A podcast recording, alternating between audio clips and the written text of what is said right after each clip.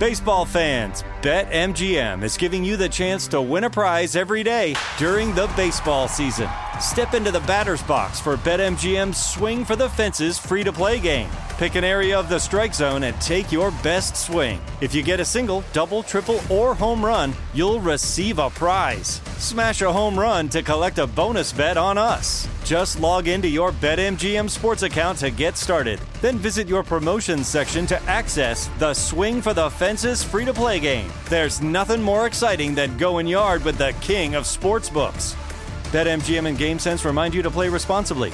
Must be twenty-one plus and present in Ohio. Subject to eligibility requirements. Rewards vary depending on market and expire twenty-four hours from issuance. Gambling problem? Call one eight hundred gambler.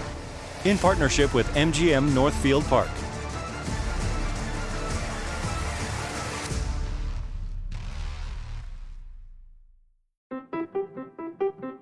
What if A I could help your business deliver mission-critical outcomes with speed? With I B M Consulting, your business can design, build, and scale trusted A I using Watson X, and modernize the way you work to accelerate real impact. Let's create A I that transforms your business. Learn more at ibm.com slash consulting. I B M. Let's create.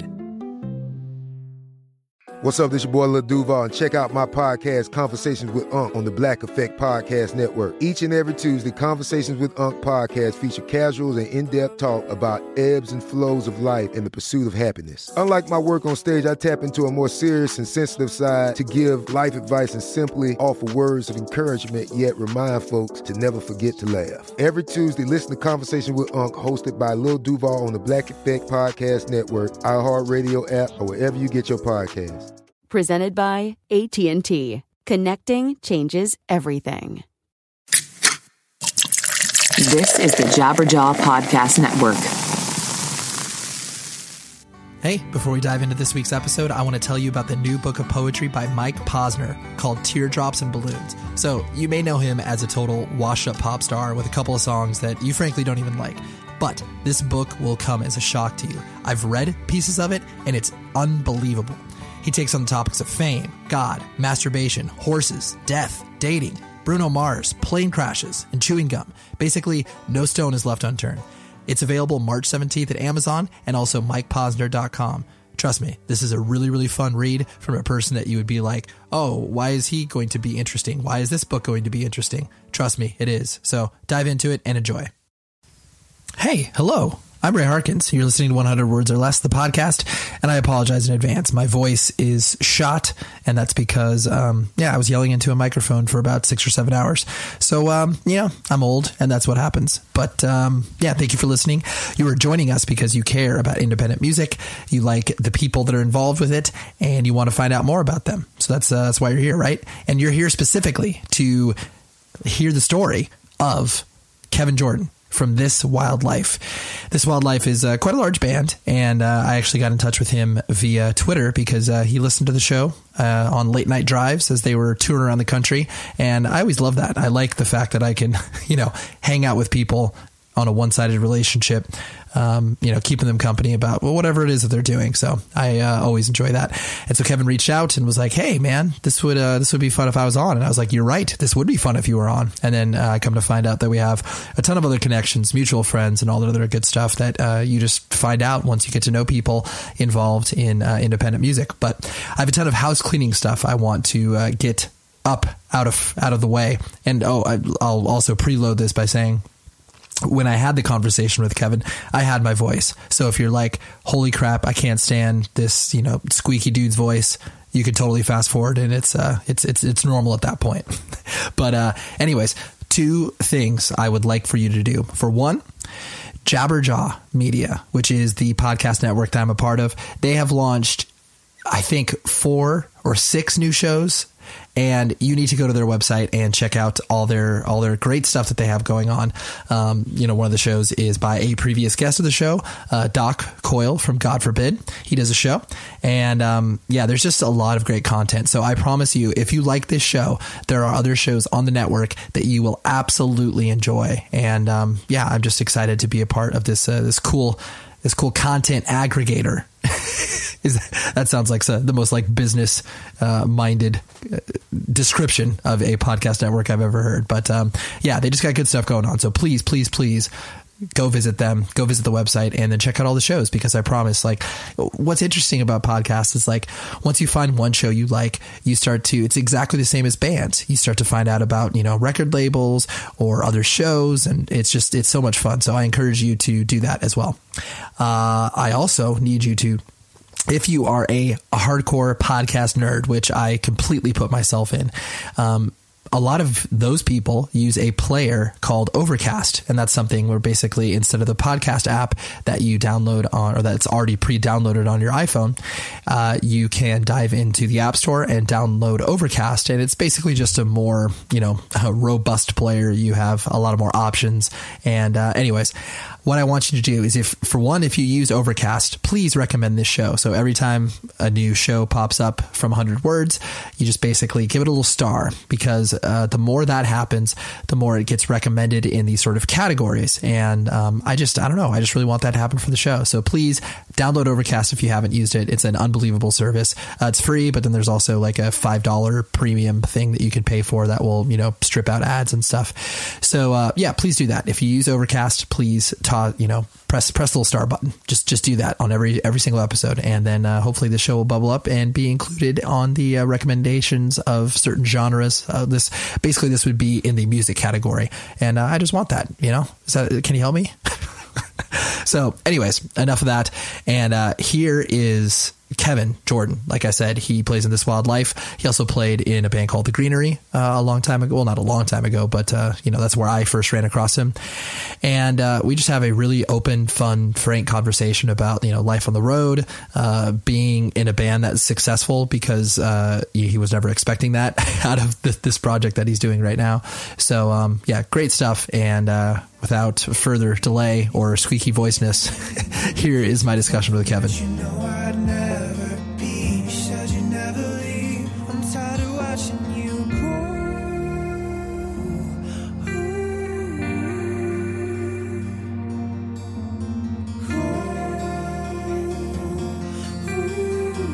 The entry point for myself into you, I mean, now that I have a little bit more of your history and the fact that uh, we obviously have met in passing before. Um, yeah. I, I love, I actually wanted to visit the idea of, so you, how long did you play drums in The Greenery for? Probably like close to two years. It was really, really early on. So it was like right when we first formed. I actually like named the band. Oh, for real? Yeah, we were in high school. That's amazing. That's amazing. And you were you were going to school in Long Beach, I presume, then, yeah? Yep. Okay. And uh, is that is that where, like, your I, I know that you, you made a recent move to Arizona, uh, but did you, were you, your was your family from Long Beach as well? Is that kind of where you your home base was?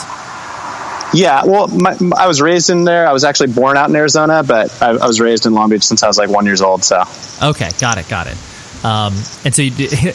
Because people, I mean, most people hear the word Long Beach and they automatically think of um, like Snoop Dogg, or um, maybe maybe some people that have a deep history like know that, because wasn't T- Tupac was from Long Beach too? Am I crazy about that or no? Uh, I think he's more from like South Central, like L A or, so, yeah, or somewhere. Yeah, I'm being stupid. I'm sorry. That was that was completely my fault.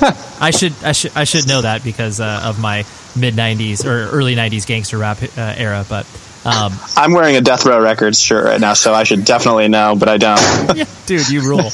Um, so, like, you know, most people don't really know like what Long Beach is kind of, you know, all about. Like, it's it is a suburb of L A, but it's also considered part of L A.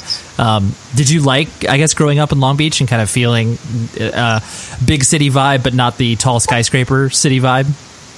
Yeah, I, I dig it. Um, I, I'm honestly not a fan of L A whatsoever. Um, it's just totally not my speed, and I, I don't like traffic or expensive things or paying for parking. So I, I think Long Beach is like a really good, like a happy medium. And, and I was, yeah, I was always stoked to live there. That's awesome.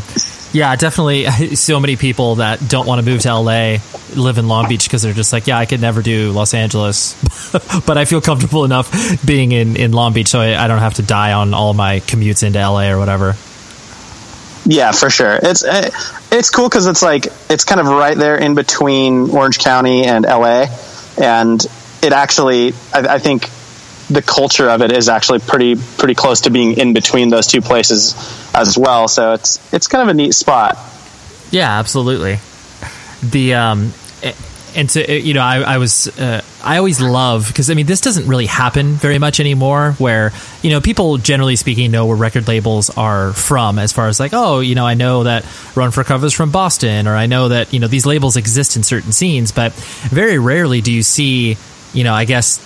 local bands signing with the label that exists within their their uh you know geographical area. So like when you, because I just didn't have any idea that you guys were from Long Beach until you know I did some research, and it was like, oh, like when you guys first signed to Epitaph, the um and I, I presume uh, you know like like you shared with me in the past that there was no notion that working with Epitaph was even a remote possibility. Right. No, I mean, we had like a, what we call a short list, but it was really like even our biggest reach for for contacting labels to see if they'd be interested in releasing our record. Uh, you know, that wasn't even on that wasn't even on the short list, because it was just like that. That seemed like uh, such a pipe dream that it wasn't even worth putting on, you know, on a on a fucking Google document. It wasn't even worth it. Right, like the idea of just like, yeah, we could write this name, but like, are we just going to mail a demo to their P O box and it just gets like lost in the shuffle? Exactly. It's it's like, you know, trying to sign to Capitol or Interscope or something like that. It's just, it, it seemed so unrealistic at the time. Right. And it's, it's so funny too, because the, uh, So many, so many people have these ideas of like how to get a record label's attention, and I'll never forget the many years that I worked at uh, Century Media Records. Uh, I like I legitimately at one point had a band show up to our office to like meet with me and like hand deliver the demo, and I was just like, what a what a horrible idea! Like, I mean, even in your probably early naive state, you would know that like that is probably not the best way to like get someone's attention. Right, that's like that's like Airheads in real life or something. Dude, such such an apt comparison. That's perfect. Yeah, I'll hijack the radio. But I have station. I have heard of some like some people doing that, like waiting outside for somebody to walk out of a building. Uh, I actually, you know, the rapper J. Cole, he has a story about like waiting outside in the rain for like hours and hours for Jay-Z to walk out of a building, and handed him a demo and he never listened to it or anything or something, you know, and then, you know, but later on he goes on to be a platinum selling artist, massive. So right. I, I guess it could, it could work, but I'll say I'm guilty. You know, I, I have a lot of people like hand me C Ds on tour, and honestly, I don't have a way to play a C D. You know, I don't have a laptop. Our van doesn't have a C D player. And it's like, you know, sometimes I just, we probably have in our merch bin, you know, like a dozen C Ds and stuff. And I'm just like, fuck, what? A, I always tell people, like, can you like send me a link online? Cause I, you know, I check my Twitter every day, and clicking a link is easy, but it's like, I have no idea how to play this. Right. And I also, I say that to people while I'm standing outside of a venue trying to hustle C Ds. So I'm, it's pretty, right. It's pretty hypocritical, but you're like, can you buy this thing that you ostensibly can listen to at home, but I cannot listen to the thing that you will hand me. That is the same format. Right. So do you, uh, you just mentioned the fact that you, uh, you know, you go out there and kind of try to hustle, and you talk, like you're an accessible dude, you know, like from the way that people interact with you, not only you, but obviously the entire band in general. Um, there's really no, um, I guess, barriers there. Um, was that something that just kind of came naturally to you, or did you need to learn? Uh, and, and I don't mean to say sound like you're a robot and you had to learn how to interact with people, but the idea that, you know, the interactions between sometimes, um, you know, fans that are really, really connected to you might be a little bit overwhelming, because it's like, okay, hold on. I know I put my emotions out there, but like, I can't, he, I can't take all of this input in at once. Or how did that sit with you? I think it was a pretty conscious decision. It was, it was deliberate from the, from the get go of the band. Uh, we, we kind of looked at it like there was two ways to go about being a band and self-promoting, and we said, well, you could try to be like a brand new and be totally mysterious, never do any press, never do a single meet and greet, and just put the music out there and hope that the cream rises to the top. Or you could go the other way about it, and you know, kind of like what we what we think is take control of your own future and push things as hard as you can f- from your own standpoint. And we just we just felt like we're not going to wait around for people to discover us. We're not going to wait around uh, for other people to do work for us. It's it's always just going to be, hey, what's the next kind of grind that we can do that will allow us to grow and allow us to to share the music with new people. I like. I mean, I like that attitude, especially when you're talking about the idea of of deliberately doing it and not like acting like a person that you're not, but just putting yourself out there in ways that uh, I think are really probably disarming for certain people. Because I'm sure, you know, when they come up to, you know, you and want to interact with you, and then you talk to them like a normal human being, they're probably like, whoa, wait a hey, oh, oh, you're you're just a dude. And you're, and you're probably just like, yeah, I'm just a total... total douche sitting up here on stage and just doing this the same as you. Like you could, you could have done this as well. I tell people all the time, like, if, you know, it's typically with like younger fans, I would say, because people that are, you know, like a little, a little older, I think they've already real, they already realize that just because you're in a signed band or something doesn't mean that you're untouchable or, you know, you're like this like rich person or something like that, where we have like no celebrity value whatsoever. But I, I think when younger kids meet, meet us, and I see that somebody is nervous, like I, I just find myself repeating, we are totally normal, totally boring dudes, and you have no reason to be, you know, shy or, or nervous around us right now. Right. So it, it is such an interesting, and I honestly, those interactions are, are, are so meaningful because, you know, I'm sure both you and I can go back in our memory banks and realize like the anecdotal stories that we can share where it's like the barrier between the audience and the band gets broken down, where you're just like, oh, oh my, oh yeah, they are just like a human being. Like the, there's, there was one show where it was like Strife is one of my favorite bands of all time, you know, straight edge hardcore band from L A. And I remember seeing them with the Voodoo Glow Skulls once at the Glass House in Pomona, and Rick Rodney, the singer, uh, wasn't X'd up yet. Cause like, you know, obviously a very deliberately straight edge band. And he asked the kids in the front row if they had a black marker to X up. And I had one, and I was like, yeah, I have one. And then I gave it to him, and then I was just like, oh my God, Rick Rodney used my marker. And he's like, he's like a real human being. And it's just like, you know, I'm sure you have those like moments where you realized, or do you have like a story like that that you can kind of, you know, go back in your memory banks and realize like the, the barrier between the audience and the band is like non-existent? Totally. Um, so... I'm a huge fan of a band called As Cities Burn, and um, on one of their first kind of national tours, it was actually the first shows that they played in California. They played, they were on tour with a band called Dead Poetic, and they played at the Epicenter in San Diego.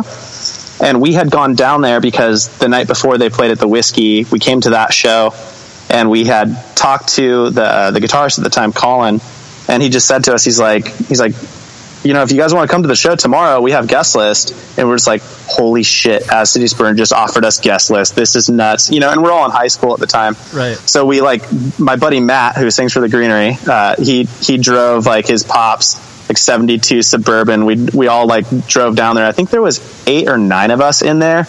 And we drove down, uh, And and went to the show and went absolutely fucking nuts for As Cities Burn, and nobody else knew who they were at the time. They were like the opener on the tour, but we had just been listening to that record for like the last week, just nonstop. Like literally the drive down, we were listening to it on repeat because we wanted to know all the words, you know. and and after the show, um, we went. The guys were just like, "Hey, you guys want to go get like burritos? There's like a cool place we want to go to." And we're like, "Holy shit! Now they're asking us to go get burritos. This is insane!" And they were just so down to earth, so cool with us uh, on on such like a, an early time for them. So I think they were still super excited about touring and excited about having eager fans like we were. Yeah. So that, that that was this like really fucking unique experience that I've kind of held on to for a long time, and and and that's one of those bands that I c- constantly supported because of how fucking cool they were. And not only was their music great, but I just felt like they were really cool dudes, and they.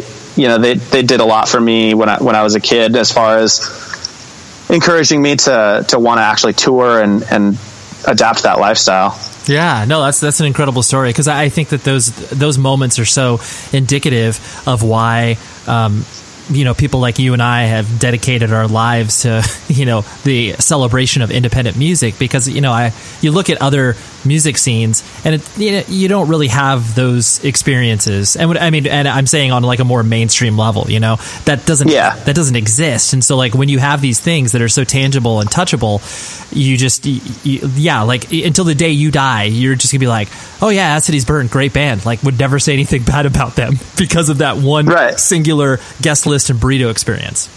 But I, I think that, like, the, you know, it swings the other way, too, because th- there's been a, a couple times, and I won't be, like, specific about this, but when you kind of meet somebody and you, like, what I always just call, like, humanize your hero, um, sometimes it's not all it's cracked up to be, and meeting the person that's kind of behind these songs and stuff, and, and sometimes it's, if, if you don't care for the person once you meet them, it's hard to disassociate the, the person from the songs, and it, it, it can it can ruin it too. Like the same way that meeting somebody and having this great fan experience can be like take take that take that music to the next level for you and make it even more special to you, it can go the other way and totally ruin a band for you.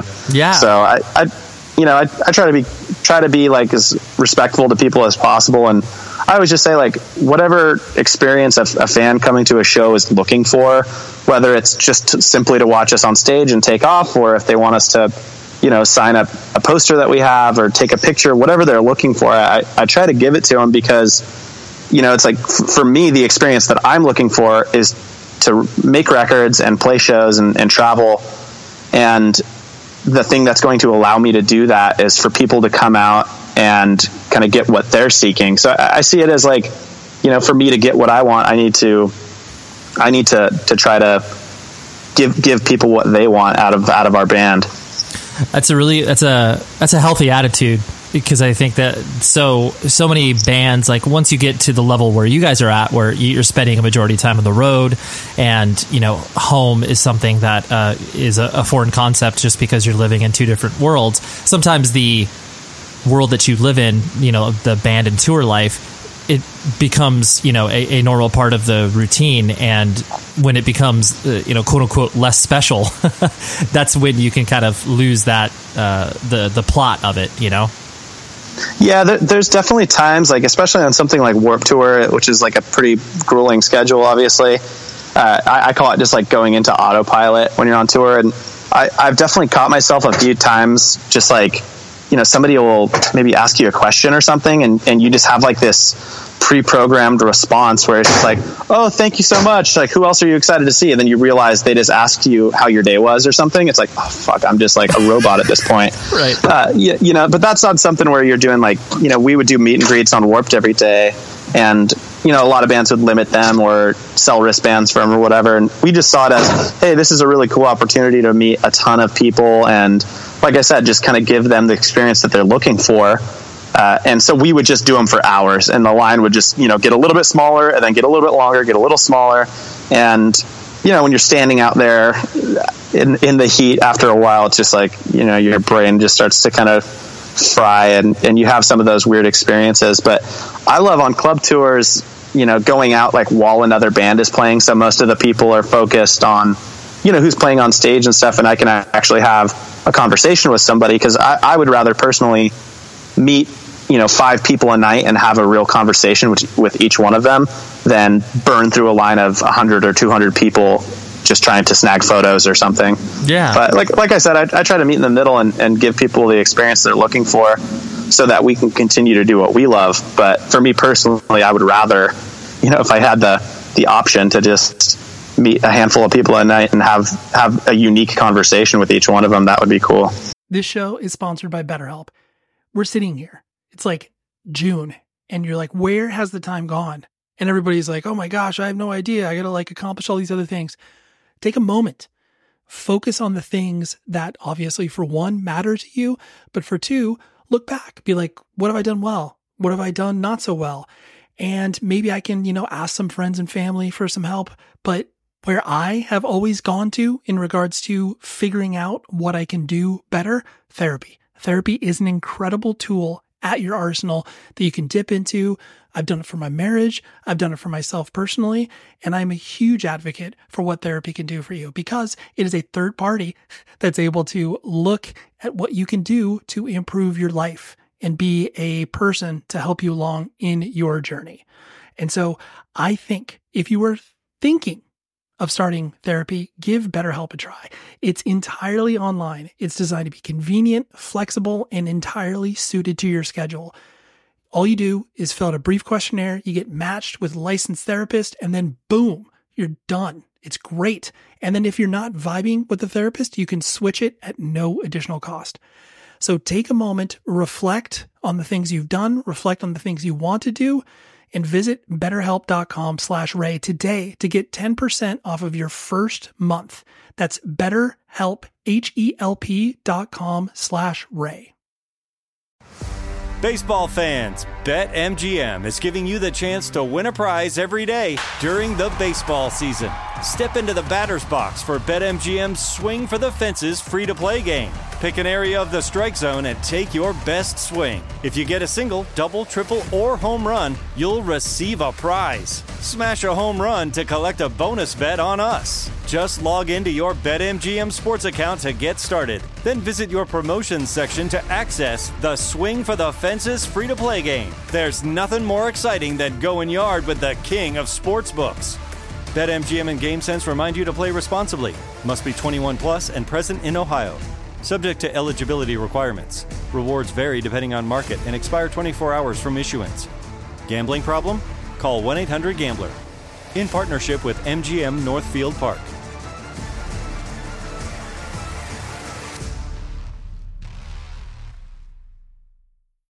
When the sun goes down, opt for bold and blingy styles, like the made-to-be-seen Very Sexy push-up bra from the Very Sexy collection, in on-trend hues like black shine, green, and citron.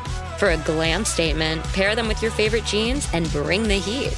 Because life is better in a bikini. Rewind to the future with the V S Archive swim collection, inspired by Victoria's Secret's classic looks from the nineties and early two thousands. For endless out-of-office options, mix and match with Victoria's Secret's wide range of bikini tops and bottoms that offer you every type of coverage, from full to cheeky to minimal. Now in this season's must-have shades and patterns. Add the finishing touch with the limited edition Bombshell Escape fragrance, a free-spirited take on the iconic Victoria's Secret scent.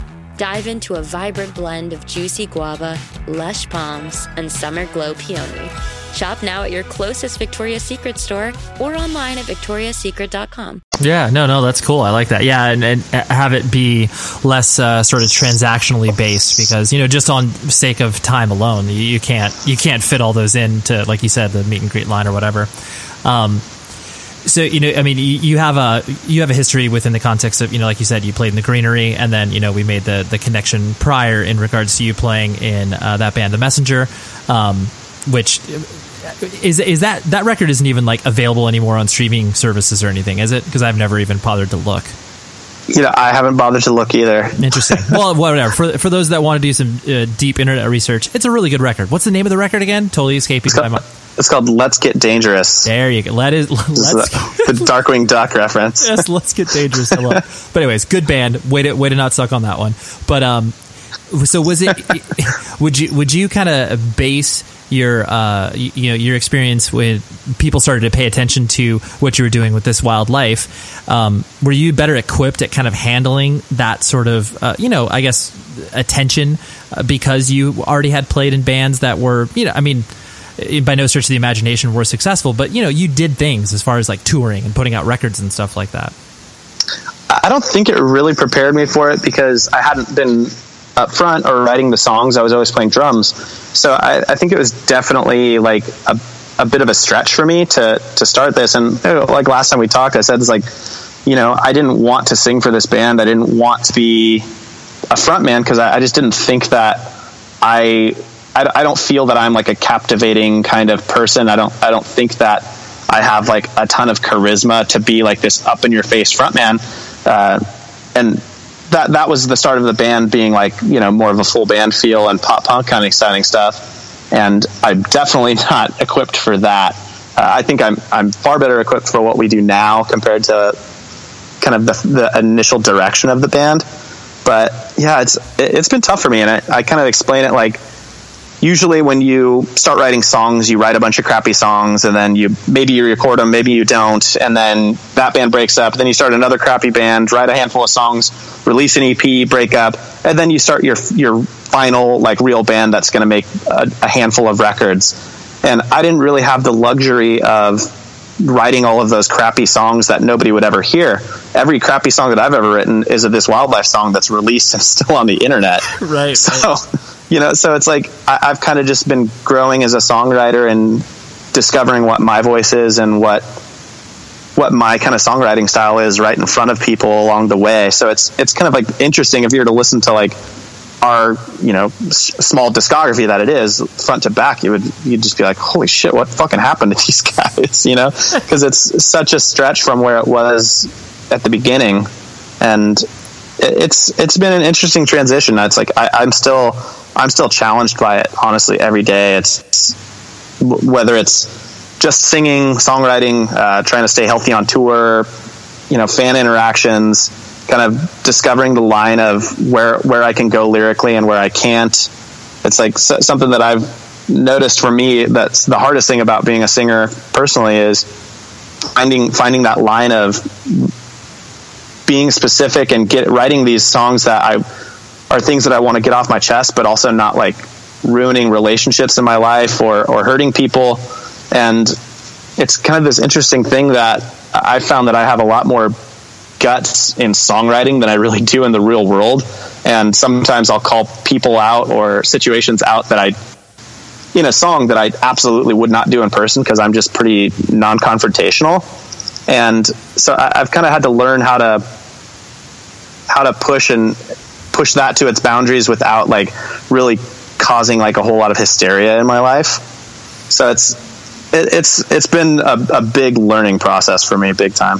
Yeah, no, that's really interesting. I, I like how you equated the two in regards to, you know, you you doing different duties within uh, the band that you've played in. Just because, yeah, I mean, it's such a huge shift when you are, you know, playing drums, and you know the the joke is that no one pays attention to the drummer unless they're messing up.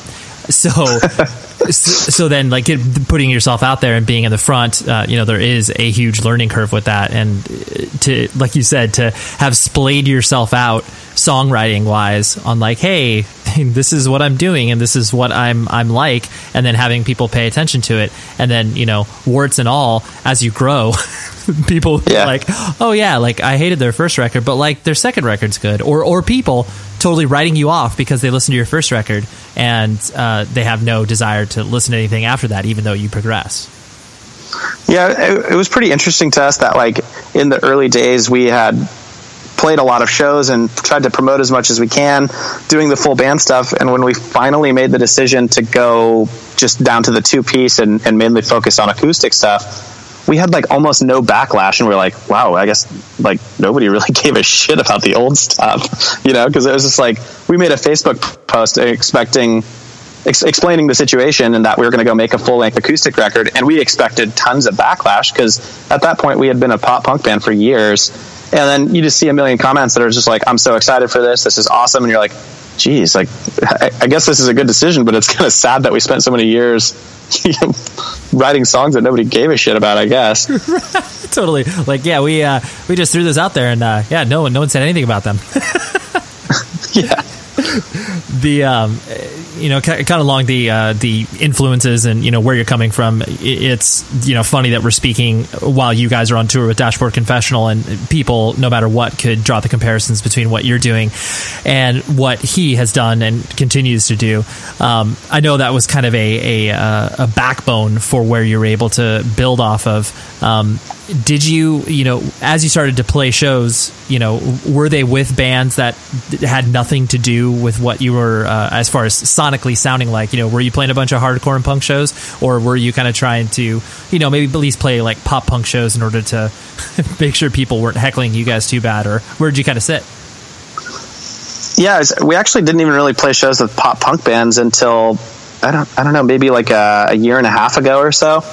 Um, we, we definitely didn't want to be playing coffee shops. We didn't want to be playing with singer songwriters. We didn't feel like we fit in that world. That's not where we came from. It's not what we're familiar with, and it's honestly not even what we listen to. Uh, so, so we were always, always comfortable playing with heavier bands than us and, and full bands. We just always felt like it was a, a benefit to stick out rather than to fall in line. And I guess we were just never really scared to be the softest band on the bill. We, we were never scared for a hardcore band to come on after us. You know, we did a tour with New Found Glory a couple of years ago where Turnstile played after us, and as hilarious as that sounds, you know, how contrasted that those two sets could be.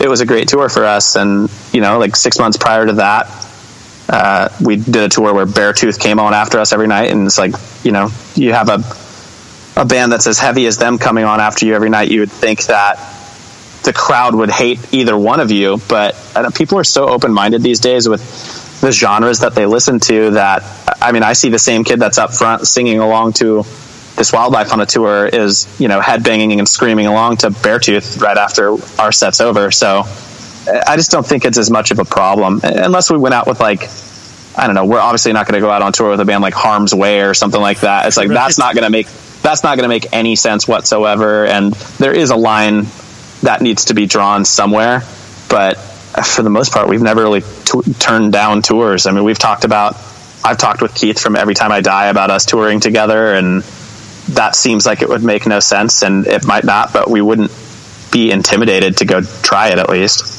Yeah, totally. No, that's cool. I mean, that, that it gives uh, the musical climate these days, it, you know, people have very, very diverse tastes just because music is so readily accessible, you know, whether or not they have the depth of familiarity that, uh, many people have with, with bands, you know, records, because they're that's the only record that they have, and they have to wait another two weeks to get their allowance money to buy a C D at Warehouse or whatever. Um, but still, it's like the everybody can like so many different things now in ways that you felt like, you know, whatever, maybe ten years ago, there was real hard lines in the sand of like, oh yeah, like, you know, I, I do listen to this, but I don't listen to that. Yeah, well, if if the only place that you were getting music from was H X E M P three dot com, then obviously you're never going to hear, you know, a, the Cure record or something like that. You're, you know, you're going to be stuck in a bubble.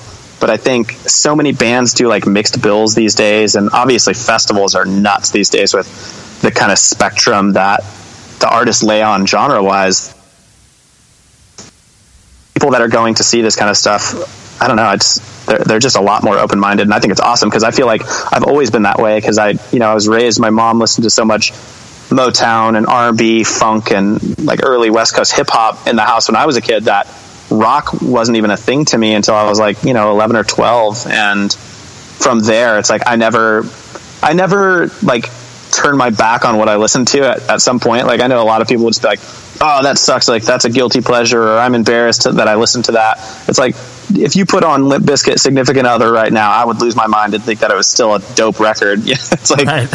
I, I, I don't know. I've just never gone back on what I, what I listened to. I always recognize what, uh, was captivating about it for me at the time. And I still, still have, you know, a pretty, pretty open palette for music.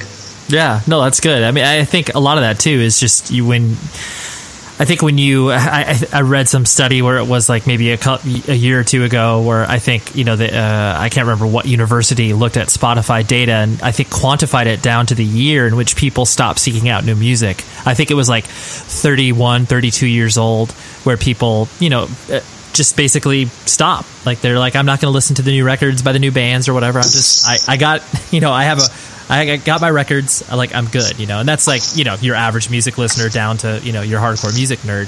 But uh, I, I think to your point, the people that stay engaged are the ones that are, you know, not as ravenous as they once were for new music, but they still incorporate, you know, a couple records a year and sort of build on top of it as opposed to just only listen to the, you know, their, their proverbial classics, so to speak.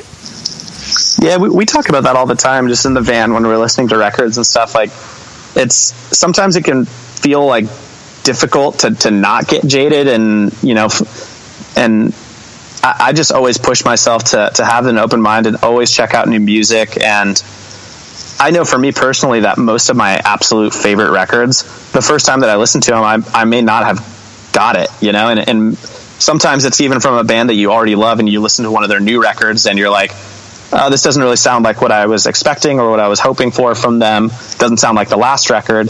And so you kind of shelve it. And then maybe two, three months later, six months later, you, you go, oh, I kind of, I'm going to give that another shot. And then you listen to it again from this new perspective that's maybe a little more neutral. And you're like, holy shit, like this is different, but fuck, this is cool, you know? And it's like, I, I just, I just think that if you judge everything at face value right off the first listen or associate it with the bands they tour with or the label that they're on, how the guys look or any of those things, you're you're starting from such a negative standpoint that it's like, well, you're setting yourself up to not like it, and you're setting yourself up to be jaded. And I, I try to just neglect all of that kind of negativity when I'm listening to new records, because, you know, it's like I have an older brother who's like this incredible musician, but he's he's pretty close-minded with music. And especially when I was younger, you know, he would just bag on all the music that I listened to because it didn't sound like Primus or Mister Bungle, you know. And I'm just like, dude, it's like there's so much great new music coming out now that, like, without a doubt, someday some of these records that I'm listening to are going to be considered classics to to some extent.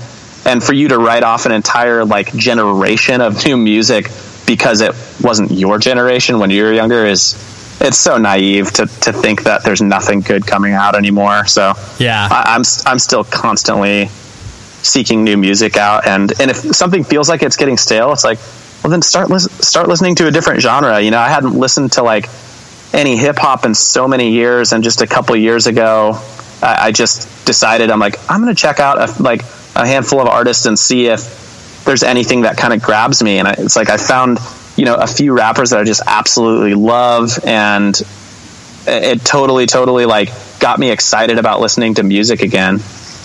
Yeah, that's that, that that's great. That's what you got to do. Yeah, you got to. Sometimes you just got to realign. You're like, okay, well, maybe I'm gonna leave this one aside, and then then I'll I'll I'll dig under dig under another rock and then find a bunch of gems that I never would have checked out if it wasn't for me maybe not liking the state of uh, punk music or whatever, you know.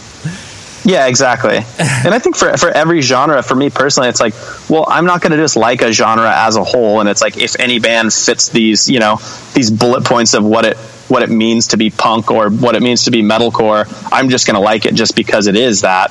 It's like, you know, you kind of sift through it and find the bands that work for you and disregard the ones that don't. And it's like, I don't listen to a ton of like hardcore bands, but there's like a handful of them that I just think are fucking awesome, and I listen to them constantly.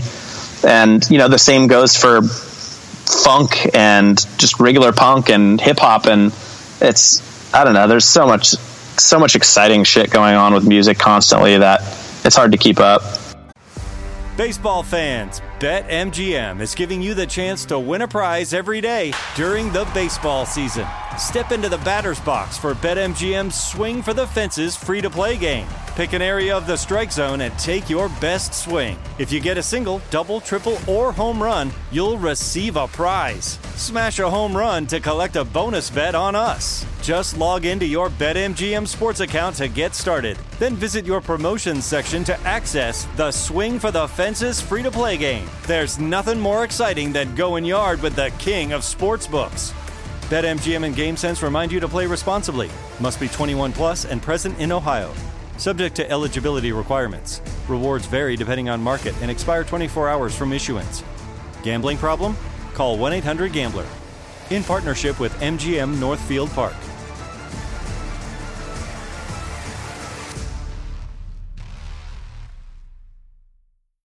When the sun goes down, opt for bold and blingy styles, like the made-to-be-seen Very Sexy push-up bra from the Very Sexy collection, in on-trend hues like black shine, green, and citron. For a glam statement, pair them with your favorite jeans and bring the heat. Because life is better in a bikini.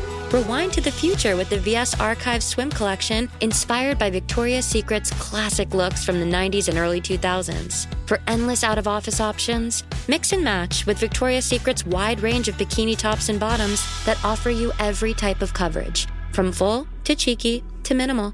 Now in this season's must-have shades and patterns. Add the finishing touch with the limited edition Bombshell Escape fragrance, a free-spirited take on the iconic Victoria's Secret scent.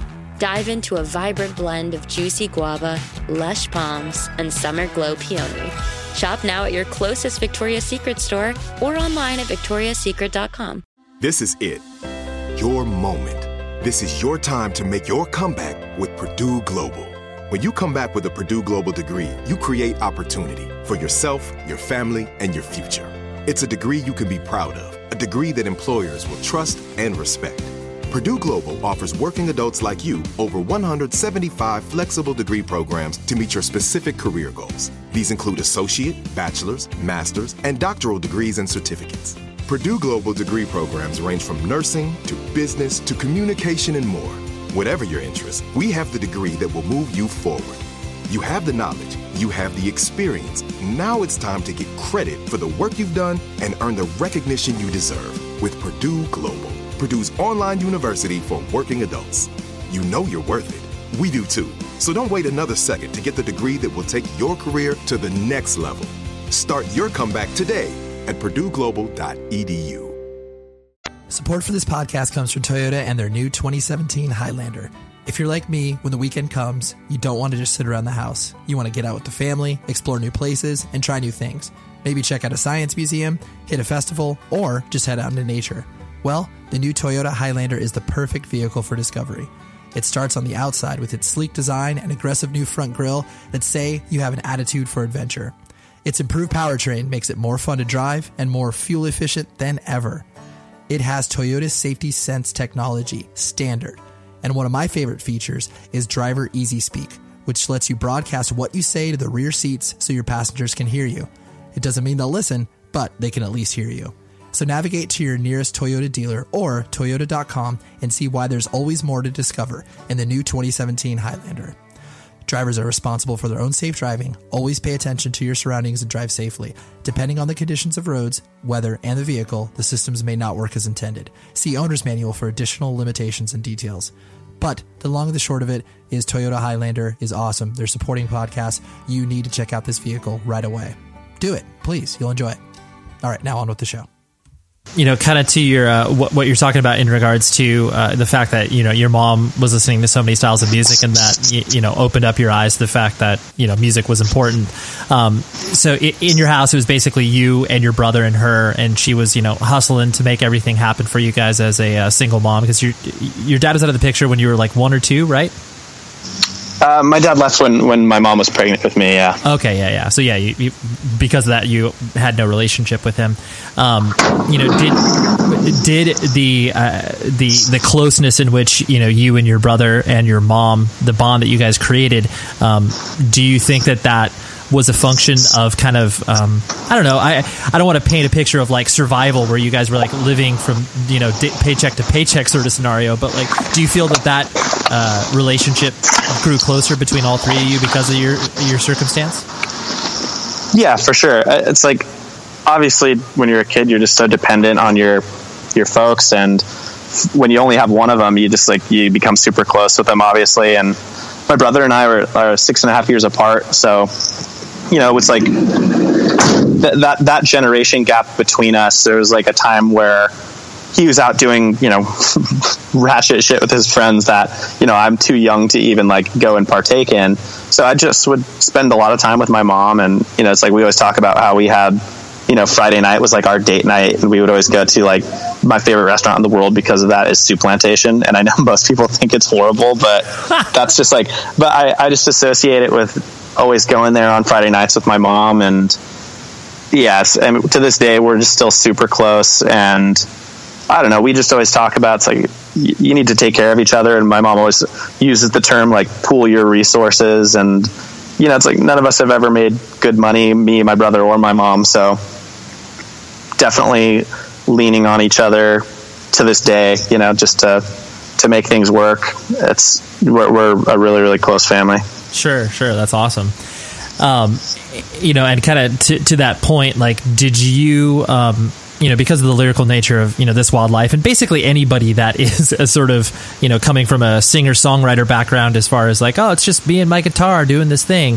Uh, you know, people always uh, immediately put the heart in the sleeve adjective on uh, that sort of stuff. Um, do you feel that uh, the experiences, you know, of, of your previous bands, because you weren't, you know, writing the music and that sort of stuff. Um, did you feel that you were um, totally just kind of like, I don't know, out of your depth when you first started uh, expressing yourself this way? Um, or did you feel like even just a sliver of confidence by being like, oh, now I can kind of do my own thing? I don't know. It's, I definitely, definitely was not confident starting off. Like, you know, we initially wanted to have a different singer for This Wildlife, and I, I had to push myself to to put to, to step in those shoes. And I think when I first started writing like lyrics, when I was younger, all I cared about was drums and and the music, so I really didn't care about lyrics as so much as I cared about melody and just feeling. And I think I started really, really focusing on lyrics and kind of just like song meanings and as a whole. I didn't really start focusing on that until I started singing for the band. So it's it's totally changed the way that I listen to music. I, I think it's it's pretty funny. Like when I listened to records when I was a kid, I knew every drum lick, every guitar part, every bass part, uh, and I but I didn't even know you know half the lyrics to the songs that I loved. And now when I hear a song, I, I pretty much know all the lyrics, and I could not tell you a single drum fill or anything in these songs. Like if I tried to air drum along to one of my favorite records, I, I would just butcher it, because I think I used to see songs in like full color, and now I feel like I see them in black and white. I see them even simpler than I did before, even though I've technically had more experience with songwriting than any other point in my life. I, I still, I see songs a lot more simply now. I try to just like, try to take them in from the listener's perspective rather than a musician's perspective. No, that's cool. That's uh, especially too when you're just starting off, like expressing yourself in, you know, whatever medium, um, you know, that, that stuff can become, you know, pretty dated pretty quickly. And you're probably not even putting thought into the level of confidence. You're just like, well, I'm just going to try this thing and hopefully, hopefully it's not too bad. Yeah, it's, it's tough for me. I still can't like write with other people in the room. Uh, Anthony and I, it's like, you know, for years we lived like three blocks from each other, and now you know now we're a little further apart, but when we were making the last record we were still only like twenty minutes from from each other. And I can there's only one song on the record that we wrote in the room together. We would typically just send ideas back and forth, and for me, I still like, even even with Anthony, who's heard me on my best and my worst days vocally, I can't sing something for the first time with somebody else in the room. I, I just have to flesh out ideas on my own, because I I just I have to be in that space where there's nobody judging me but myself, because I'm I'm already fucking plenty hard on myself, you know? Right. So it's like I don't need somebody else that is going to be like, oh, I don't know about that, when I haven't fully like fleshed fleshed out an idea. So it's still it's still a, a big big challenge for me on every song that we write.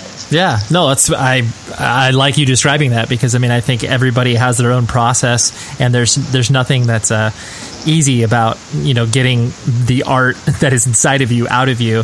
And so I think that's uh, I really like the illustration of your experience with that, because yeah, every, everyone's got their own ways, and some are you know ten times weirder, and sometimes uh, they're like the most normal thing possible. They're like, oh yeah, I can just you know go into a vocal booth and like sing, and it's like, wait, what? What are you talking about? Like, I gotta like light candles and like roll around the floor, like do push-ups. You know, so there's everybody has their own way of getting it out of them. Yeah, I'm, I'm not so. It's not so bad in the studio for me as it is um, just getting the song to where it to where it needs to be before I go into the studio. Like we, we have a pretty thorough demoing process. I mean, it's so easy to record these days, not well, but you know, at least in, in terms of just like pre-production and demos, that we, we dig pretty deep into a song before we even hit the studio with it. So sometimes by the, by the time we're recording it in the studio, that's like version three of the song, because we've already kind of refined it. And, you know, it's like, I've already dug into the lyrics and the melody completely before we before we take them in. Yeah, that that's it makes sense. You've yeah you've you've gone through the uh, the motions, and I don't mean that in a bad way. Just you know you've definitely put the songs through the, the ringer, so that way when you're in the studio that you feel a little more uh, confident that everything's already sort of hammered out. Um, you know be, because you uh, have. you know, been doing this for, for a little bit in regards to This Wildlife. Was there any other kind of path that you were trying to pursue in regards to, you know, a career and school and all that sort of stuff? Or was it like, oh, everything is kind of just noise and music is what I need to focus on, whatever that means. I'm just going to focus on that. I mean, I barely graduated high school. I'm, I'm, I, I am, I'm, I'm not an idiot, but I'm not the most intelligent person in the world. And I, I realize what my, my weaknesses are at a pretty young age. I realized that just like math was not going to be my thing, and memorization is horrible for me, and my attention span for for those kinds of subjects is just absolutely horrendous. And I I think I realized early on that school wasn't going to be my thing, uh, so I I never I've never had a backup plan. I mean, I've just always worked whatever kind of side jobs that I could do, like manual labor, just to, you know, keep keep paying my bills so that I can continue playing music. So I, I've I've never had a backup plan, and even the years in between uh, my you know my last band that toured and and This Wildlife touring, I, I never even it was never even a thought to go to school, because I just don't think I'd be successful. Right, you're like, yeah, I, I know what my lane is, and it's uh, it's not academics. Yeah, well, it's like I, I joke around about, you know, Anthony got his like third tattoo is on his neck, and it's just like, you know, the job stopper, but it's also the thing that, you know, probably makes it so you have to have the drive. Hey, I have to make this work. And for me, I don't have to have a neck tattoo for that. I just realized I'm an idiot. I'm not going to be able to be like successful at school. I have to make this work. So sure. And and honestly, it's the only thing that I, that I care about. It's the only thing that I love doing. So it's it's kind of a no brainer. It in some way it does scare me though, because I know that it, it will end eventually, and I still have no fucking clue what I'll do after I play music. Right, right. Yeah. Well, uh, there, yeah, like you said, there will be a time where, uh, you know, you could transition into uh, other things that are at least tangentially related to music, and that way you still feel comfortable with it. Well, it definitely won't be accounting at a label or anything. Right. It's uh, speaking of that, like, because, um, you know, playing in bands involves business as far as, you know, booking shows and everything else. Like, even though you're not viewing it as, you know, business and learning life skills, uh, it is. So, like, did you handle any of that for any of your previous bands, or was This Wildlife kind of your first uh, taste of that as you started to, you know, work with, you know, labels and all that sort of stuff? I've always been really hands-on and, like, more in the, the creative aspect of it, whether it comes to, like, merch or just, like, language when you're posting stuff online, and that that's always been more of my thing. And luckily Anthony is like a total numbers guy, and he's like super super driven and organized in that aspect. And I think that kind of like comes full circle even to our songwriting. We we both have strengths and weaknesses, and we've gotten to this point where we know what each of us is good at, and I don't even worry about, you know, money or just like kind of like fine detail stuff of, you know, like tour managing. Anthony tour manages us. We'll, we will never hire somebody to do that. A, because we can't afford it, and B, because it would just be a, a frivolous expense because Anthony's so good at it. And, you know, and then I'm more of like the, you know, I'm not a gearhead by any means. I don't really care about gear more than what we need to make our show work well. But that's kind of an area that I'm proficient at. So I set up all of our gear. I program our light show for tour. I work with, you know, click tracks and everything just to make the show show work and make it kind of creative, and and that's that's my world. So it's like, you know, I, I couldn't tell you how to run the, the books for our tour and accounting for that stuff, and Anthony can do that, and he couldn't, you know, plug in our mixer and make make our show work. So we kind of just stay in our own lanes, and, and it works well. No, that's good. You definitely always, I mean, you see that in any band where you have, you know, your one to maybe two people who are good at that, you know, being able to communicate with the label or, you know, being able to, you know, organize a tour and that sort of stuff. And then you have the people who, um, you know, rightfully are just like, I don't care about any of that. Let me just focus on, like, you know, songwriting, or like you said, merch, all those, you know, the creative aspects of the band. Um, it, you know, it gets, it gets messy when people think that they're they're good at one aspect of that, but they're not actually, and that's when things get kind of messy, where you're like, dude, stop booking horrible shows for us, man. That's not what we need to do. Yeah, we say it all the time. It's like, sometimes there's just too many cooks in the kitchen, and you're better off delegating work to the people that are mo- most, you know, equipped to to handle those tasks. And like I said, I mean, I, I know what my weaknesses are, and I'm I'm not here to try to even improve them. I'm I'm just here to do what I'm good at. Sure, yeah. I'm here here to do my job, sir. Yeah. I said, I just work here, man. I don't yeah. know. That's awesome. I like I like that. You should totally just have a shirt, like, or a, a little sign that you hang up on your amp, where it's like, uh, oh yeah, I'm just uh, I'm just here just I'm just here to work. That's all. I, don't, I can't answer any other questions about anything. I'm I'm actually gonna make a T-shirt to wear on stage that says, "I just work here, man." Dude, I I easily see uh, that up on your uh, your your merch rack and people, and then just like in really tiny font, just like This Wildlife right below it. Perfect. No, no I, I, by the way, I'm not cutting you into this. I think I you you helped me to the idea, but I think it's mine. No, that's fine. I'll take I'll take a point. Pending. I'll take point zero zero one percent of that. That's fine. Yeah, you'll see your your thirteen cent royalty check at the end of the quarter. Just just rolling right in. Baseball fans, BetMGM is giving you the chance to win a prize every day during the baseball season. Step into the batter's box for BetMGM's Swing for the Fences free-to-play game. Pick an area of the strike zone and take your best swing. If you get a single, double, triple, or home run, you'll receive a prize. Smash a home run to collect a bonus bet on us. Just log into your BetMGM sports account to get started. Then visit your promotions section to access the Swing for the Fences free-to-play game. There's nothing more exciting than going yard with the king of sportsbooks. BetMGM and GameSense remind you to play responsibly. Must be twenty-one plus and present in Ohio. Subject to eligibility requirements. Rewards vary depending on market and expire twenty-four hours from issuance. Gambling problem?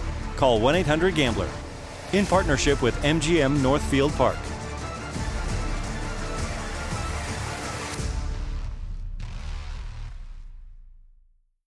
When the sun goes down, opt for bold and blingy styles, like the made-to-be-seen Very Sexy push-up bra from the Very Sexy collection, in on-trend hues like black shine, green, and citron.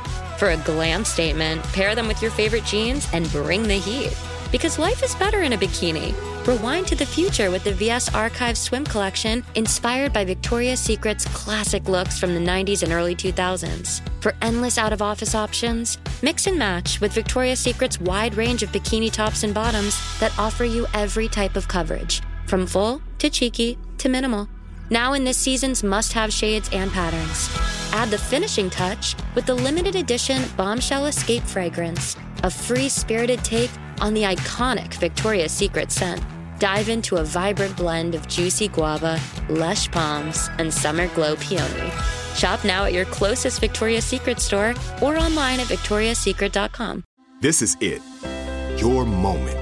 This is your time to make your comeback with Purdue Global. When you come back with a Purdue Global degree, you create opportunity for yourself, your family, and your future. It's a degree you can be proud of. A degree that employers will trust and respect. Purdue Global offers working adults like you over one hundred seventy-five flexible degree programs to meet your specific career goals. These include associate, bachelor's, master's, and doctoral degrees and certificates. Purdue Global degree programs range from nursing to business to communication and more. Whatever your interest, we have the degree that will move you forward. You have the knowledge. You have the experience. Now it's time to get credit for the work you've done and earn the recognition you deserve with Purdue Global, Purdue's online university for working adults. You know you're worth it. We do too. So don't wait another second to get the degree that will take your career to the next level. Start your comeback today at purdue global dot e d u. um, so that, uh, you know, I, we kind of touched on this earlier, but, you know, uh, because of your, uh, like you said, the, or like I said, the accessibility of, you know, you guys as, you know, artists from, you know, hanging out at shows, you know, doing a lot of meet and greets, all those other things we were talking about earlier. Um, you know, there does get a uh, heavy nature just because, like you said, you are more comfortable expressing yourself, you know, in a confrontational manner with songs. And, you know, because of that, people find a connectivity with you and want to come up to you and talk about, you know, their uh, their tough breakups or moments in their life where, you know, your band helped them through a difficult situation. Um, and obviously, that's a very Uh, precious moment, and it's exciting to share those things. But uh, did you have to get used to kind of the uh, the way that people approached you in regards to that? Because I know um, that it's it, it can kind of be become overwhelming uh, immediately when it's like, oh whoa, like this song that I wrote just in my bedroom, and now it's having this emotional resonance resonance with a person, and they're coming at me with some pretty heavy emotions. Um, how have you been able to kind of navigate that?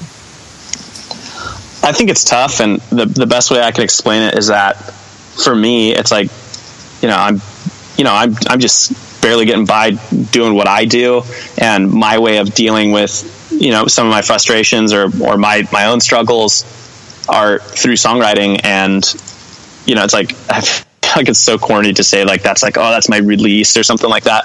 But I think there's some merit to it. And um, I, I always just tell people, it's like, I am not qualified to like, I, I, I will absolutely listen. And like, I, I do care, but I know that I'm not qualified to tell you how to deal with it, because I don't even think I'm qualified to make my own fucking decisions. You know, it's like, I'm still figuring things out, and I am in, you know, by no means an expert. So a lot of times if, you know, if somebody messages me online saying they're struggling with something, I'll, I'll, you know, I'll hear them out and just be like, you know, I'm so sorry to hear that. I'm glad that our music, it is some kind of support system for you. That's what music is for me, whether I'm writing it or listening to it. That's, it's, that's my support system. But, you know, I, I try to like link them to things like, you know, Heart Support, which is like, uh, Jake from August Burns Red's, uh, kind of endeavor with, you know, it's like a, it's like an emotional support group basically. And I, I just think that there are a lot better places to go than talking to me, 'cause I'm just, like I said, I'm just not qualified. Right. Totally. You're like, I, I, I can barely kind of walk through these things on my own, let alone be uh, able to offer you any sort of sage-like advice. But I mean, that's obviously, it's responsible of you. So good job.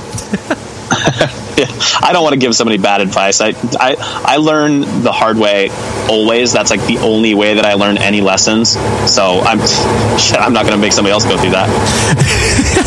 And, um, it, you know, kind of, kind of along those same lines, and something, it, honestly, I don't really regularly talk about on the show, but something I find interesting where, um, you know, because you've made the transition from, you know, being a drummer and like we were joking about earlier, no one paying attention to you, and then people paying attention to you, um, you know, because you're you're the singer and you're you know doing you're front and center. Um, you know, how did you navigate the um, the attention that you got from uh, what I'm presuming? Uh, are, I, I presume your sexual orientation is straight.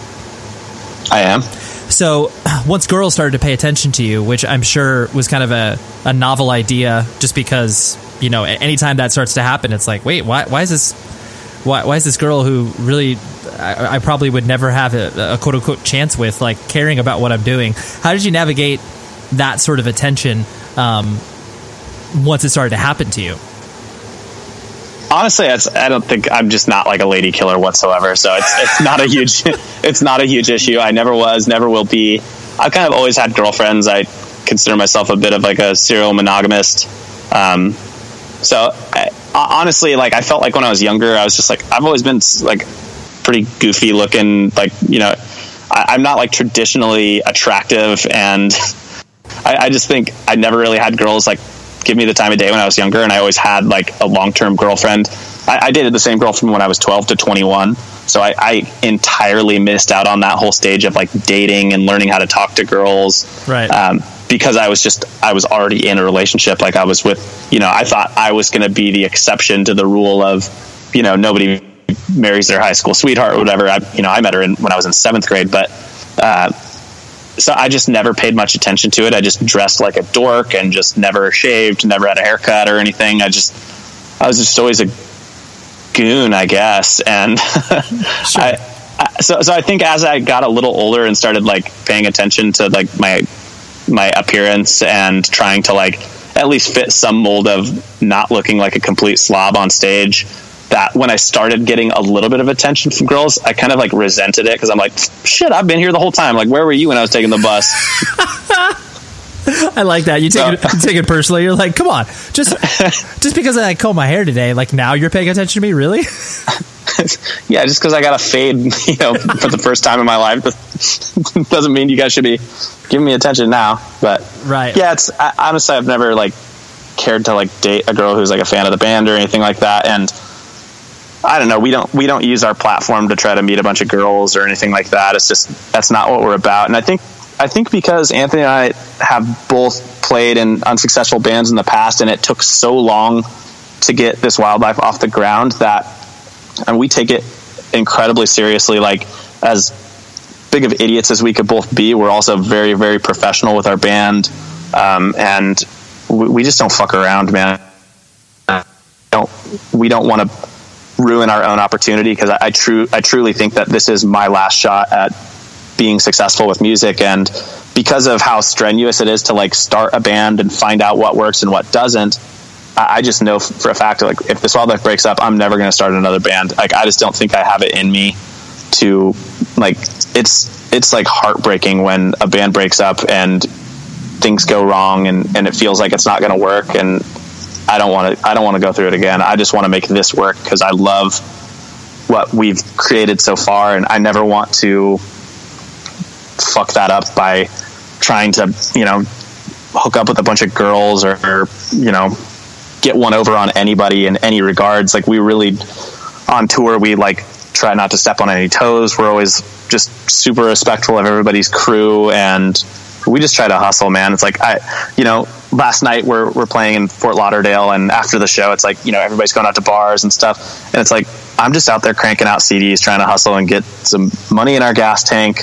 You know, it's like, we, we've been out on tour for six weeks and we've gotten two hotels the whole time. We're just sleeping in the van every night just to save money and, and, you know, create more longevity for ourselves and have more money that we can reinvest back into the band. And me going out and drinking and talking to a bunch of girls and stuff, it's like, that's just going to cloud my vision, and it's it's not going to lead to anything good. Right. That's, yeah, I, I like that. I mean, it's distracting. It's, it's one of those things that, uh, It, it, the idea of it may be nice, but like you said, the the notion of it, like in practice, it's just like, well, that's not even something like that uh, that's really that meaningful, you know? Like, I mean, the idea of, you know, meeting a girl to show and then, you know, making out with her and then being like, oh, like, well, what was that? And like, well, that was, that was it. Like, that's, that's like literally all that it is. And like, like you said, ultimately taking your eye off the fact that it's like, well, yeah, I, you know, probably could have been doing something, um, you know, productive, like for, yeah. for the band at that particular moment or whatever. I just know for me, it's like, you know, my, my family as a whole kind of struggles with addiction, and I've never done a single drug because I know that I can't handle it. And I, I, I know that the reason that people do drugs is because they're probably fucking awesome, and everybody has, you know, like, they obviously can ruin your fucking life. I know that much. Um, like, you know, all too well, but the reason people do them is because they have a lot of fun doing them, and I know that I'm not equipped to handle that, so I stay away from them entirely. And you know you know for, you know, for me, I, I do drink, but I, I found that drinking and touring is just like such a bad combination for me. I, I never feel lonelier or more lost than I'm when, when I'm just like drunk, sitting there looking at my cell phone on tour, just like kind of with nowhere to go. Or it's just like, I guess I'm just going to fucking go sit in the van because it's hot here, or there's nowhere to sit there. And right.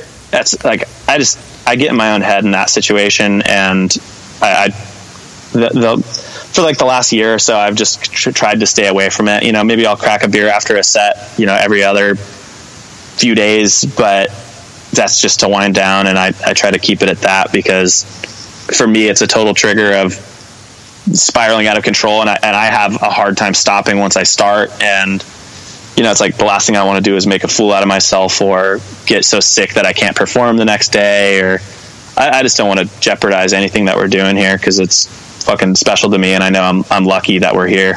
Yeah, no, I really like that, uh, that perspective on it, because all the other things that you experience, the, the lifestyle that uh, bands lead, It, the rest of it's just noise when you're coming down, when you're cutting down to the idea that, like, hey, I'm I'm here to, you know, perform, entertain, create, co- you know, create connections with people and between people, and then everything else that you experience from, you know, loading in, waiting, selling merch, all the other stuff is just kind of, you know, noise when you focus to the thing that actually matters the most. Yeah. The um the last thing I want to hit on was the um. You know, since since the band is, you know, growing incrementally, where it's like people are paying attention to you, you're able to do, you know, larger tours. And like you said, I mean, you're on tour with Dashboard Confessional right now, which, you know, whatever, two years ago, you probably would have been like, ah, it doesn't make any sense. There's no way we could Dude, do that. Two months ago, I wouldn't have thought this was possible. totally, totally. Yeah, sorry, maybe two weeks ago, but then you were already on tour. But, you know, as these things get bigger, but, you know, you are attempting to have the same sort of connectivity that you guys have always had at your shows. Um, is there a struggle with the idea of being like, okay, you know, when we're going to go out on our headliner, we're going to be playing, you know, bigger venues than we had the run before? Um, or are you guys trying to find that sort of like, you know, middle ground where it's like, okay, the venues are still reasonably sized and we still feel that same sort of uh, intimacy, um, and we're not blowing it out to where, you know, The, it's just warm bodies in a room? Yeah, I think it's interesting, like with with our show, the the intimacy definitely creates a, a better atmosphere for our shows. You know, we've done bigger, we, you know, we've played in like kind of like small arenas at times with opening up for other bands. Uh, we've done, you know, bigger theaters with bands like House of Blues size stuff and, and up. We've done the amphitheaters on Warped Tour where you're outdoors. We've done the, you know, main stage on Warped Tour, you know, a handful of times. And to us, I, I still think that the club level is where like our music really shines and where we can keep things, where we can kind of control the environment, make sure it's dark when we want it, make sure it's quiet when we want it.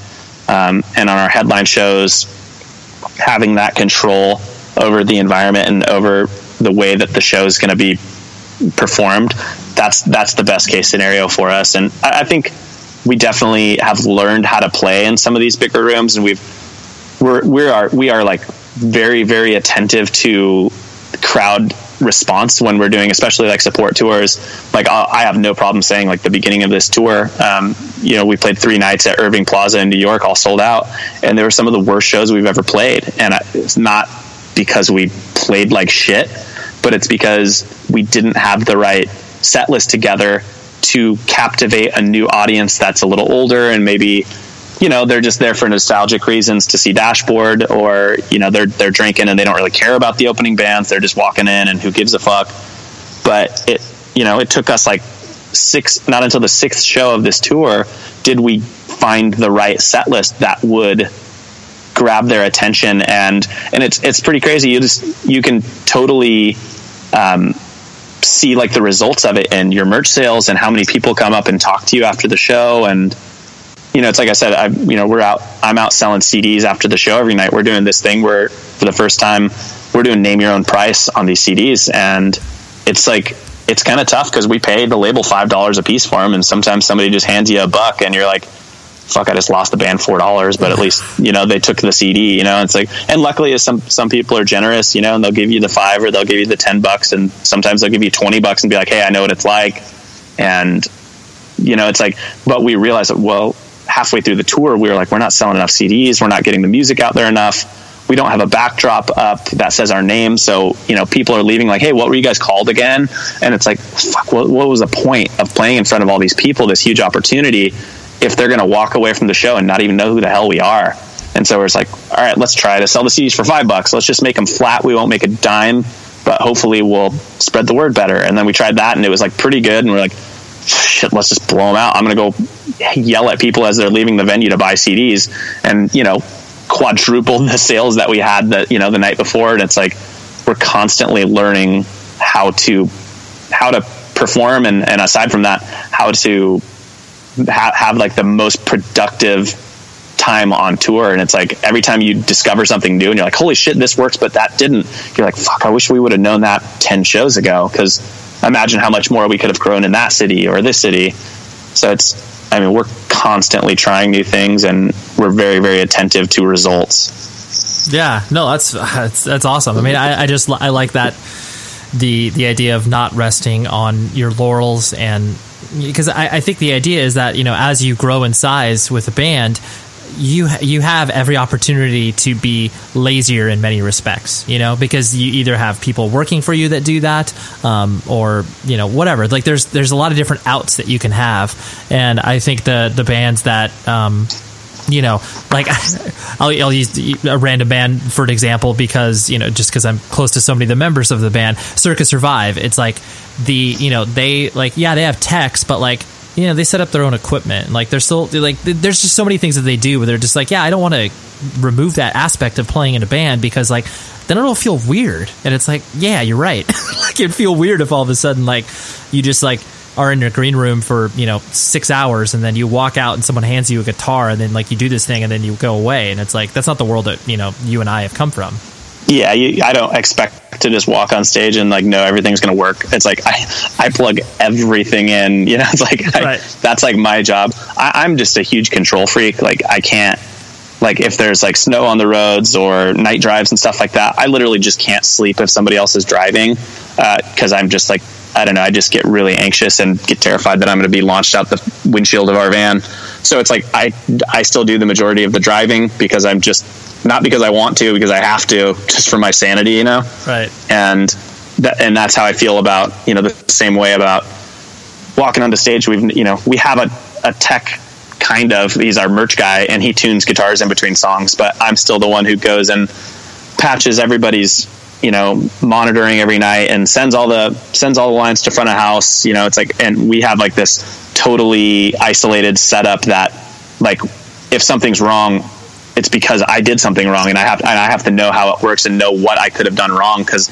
I just, we can't depend on other people. We never have been able to. And everything that we do, we try to make it so that we, we are in control of it. So that if something goes wrong, you have nobody to blame but yourself. Yeah, sure. Right. Exactly. You'd be like, well, can't lean on anybody for this. Like I messed this up and uh, hopefully I know how to fix it for the future. Yeah. Well, dude, Kevin, I honestly really appreciate you, uh, you know, connecting, getting on the show. And uh, yeah, this is a really awesome chat for me. And I, uh, I, I hope it was all that you anticipated and more. Yeah, it's awesome. I, like, I know I told you earlier, but I haven't said it on this one, that uh, I love the podcast, and podcasts for me in like the last year of touring have been so awesome for, for drives, especially night drives and stuff, just to keep me attentive. And I, I, I'm so engaged with everything that's going on, and especially with like your show. There's been so many guests that have come on that because I listened to it, it like makes me think, fuck, I got to check out that record. And maybe it's a band that I've heard about a million times and I just haven't gotten to checking them out. And then, you know, it's like, God, that was such a great conversation. That person is so cool. I want to, I want to dig into that. And it's, that's been really helpful for me too, musically, just not being jaded, like hearing people's stories and, and getting to kind of know some of their personality so that I can go into a record with some kind of mindset of who these people are. It's, it's been a really cool kind of experience for me. So I, I'm, I'm stoked to do this kind of stuff, cause I think that it could totally translate to other people, you know, maybe that have seen a picture of us and been like, oh, they're, they're acoustic. I thought they were like a two piece metalcore band or something. Like, like totally. So many people that would, you know, see like, oh, Epitaph records are called This Wildlife. They're probably some like crunkcore band or something, you know, like, yeah. So totally. Hopefully people would give yeah. us a shot. No, no, I, I, I agree wholeheartedly. I mean, that's, that's the whole, you know, one of the main tenets of the show is just the fact that it's like, once you hear a person's story and you hear where they're coming from, no matter if you really, really identify with their music or not, you realize the common threads that all of us have that are attached to this, you know, weird music scene. Um, no matter how big it gets, it still is rooted in the idea of just like, all right, like I'm just gonna figure this out myself. And we all have that, those same sort of origin stories, even though maybe they may be generationally different. It doesn't matter. They're still, you know, important. But I, I, I can guarantee you that for the fact that people will listen to this and they will be like, hey, I, I, I'll listen to that band. It's not so bad. I, I kind of like that Kevin guy. He's a nice guy. Nice guy. Bad music. Yeah. Great bowler. Nice guy. Totally. Hey, that's all you need, man. As long as those people are like, hey, Kevin, worst person ever. Uh, and his band's terrible, too. Yeah, that's what I'm trying to fight against. Well, there was my discussion with Kevin. Great guy, right? Yep. I just really enjoyed discussing all things music with him. And uh, do me a big favor. So go to cast survey dot net. So C A S T S U R V E Y dot net and take like a, a five question survey. It will help out the show a tremendous amount in regards to some of the sponsors that we've had recently. So uh, please do that, because uh, it would just, I, I would really, really enjoy that. Five questions will take like thirty seconds. So um, yeah, that's, uh, that's that. And uh, thank you very much to Kevin for wanting to come on the show. Please listen to Lowercase Noises. They provide all the music for the show. Um, just Google him and you will be able to find out all of the great music that he has. He has a new record coming out at some point in the near future. I have heard it. It is absolutely spectacular. So uh, what else should I tell you? Oh, I should tell you the guest for next week, right? Tom May from the Menzingers. I had a great conversation with him. Their new record is unbelievable. It could be one of my favorites of the year. And uh, I just had to have one of the dudes on here. And it was, oh man, such a good convo, because he was, uh, yeah, just down to hang. I love people. Like, I can tell within thirty seconds of a conversation that this is going to be a good podcast. Um, and Tom exactly delivered on that. So there you go. That's all the uh, business for today. So uh, please go and enjoy the rest of your time with whatever you're doing, whether you're running on a treadmill or riding a bike or cleaning your house, whatever it is. And uh, I, I hope you enjoy it. And please be safe, everybody. You've been listening to the Jabberjaw Podcast Network, jabberjaw media dot com. Shh.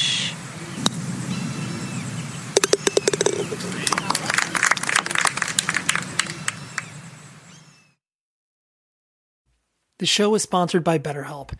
Trust me in saying that no matter who you are, mental health challenges can affect you, and how you manage them can make all of the difference. That's why everyone should have access to mental health support that meets them where they are and helps them get through. BetterHelp provides online therapy on your schedule. It's flexible, simple to use, and more affordable than in-person therapy. Connect with a licensed therapist selected just for you. Learn more at better help dot com. That's better help dot com. The following is a high-five moment from high five casino dot com. I won! Yahoo! Private, put down your phone. This is the Army. Sarge, High Five Casino is a social casino. It's on your phone. Goes wherever you go. I win free spins, cash, prizes, free daily rewards, over twelve hundred games. I won again. Platoon, present cell phone. High Five. High Five. Casino. Casino. Win at high five casino dot com. High Five Casino is a social casino. No purchase necessary. Void where prohibited. Play responsibly. Conditions apply. See website for details. High Five Casino. You wouldn't expect to hear that we're America's third best city for beer like this one. Or home to vibes like this. And this. It might surprise you that we're top ten for immersive art that's like, whoa. And hmm. Not to mention, we have one of the top zoos in the country. So can a city with the country's best pro soccer team, ranking as a top culinary destination in the world, be in your own backyard? Yes, Columbus. Plan your summer at experience columbus dot com slash summer.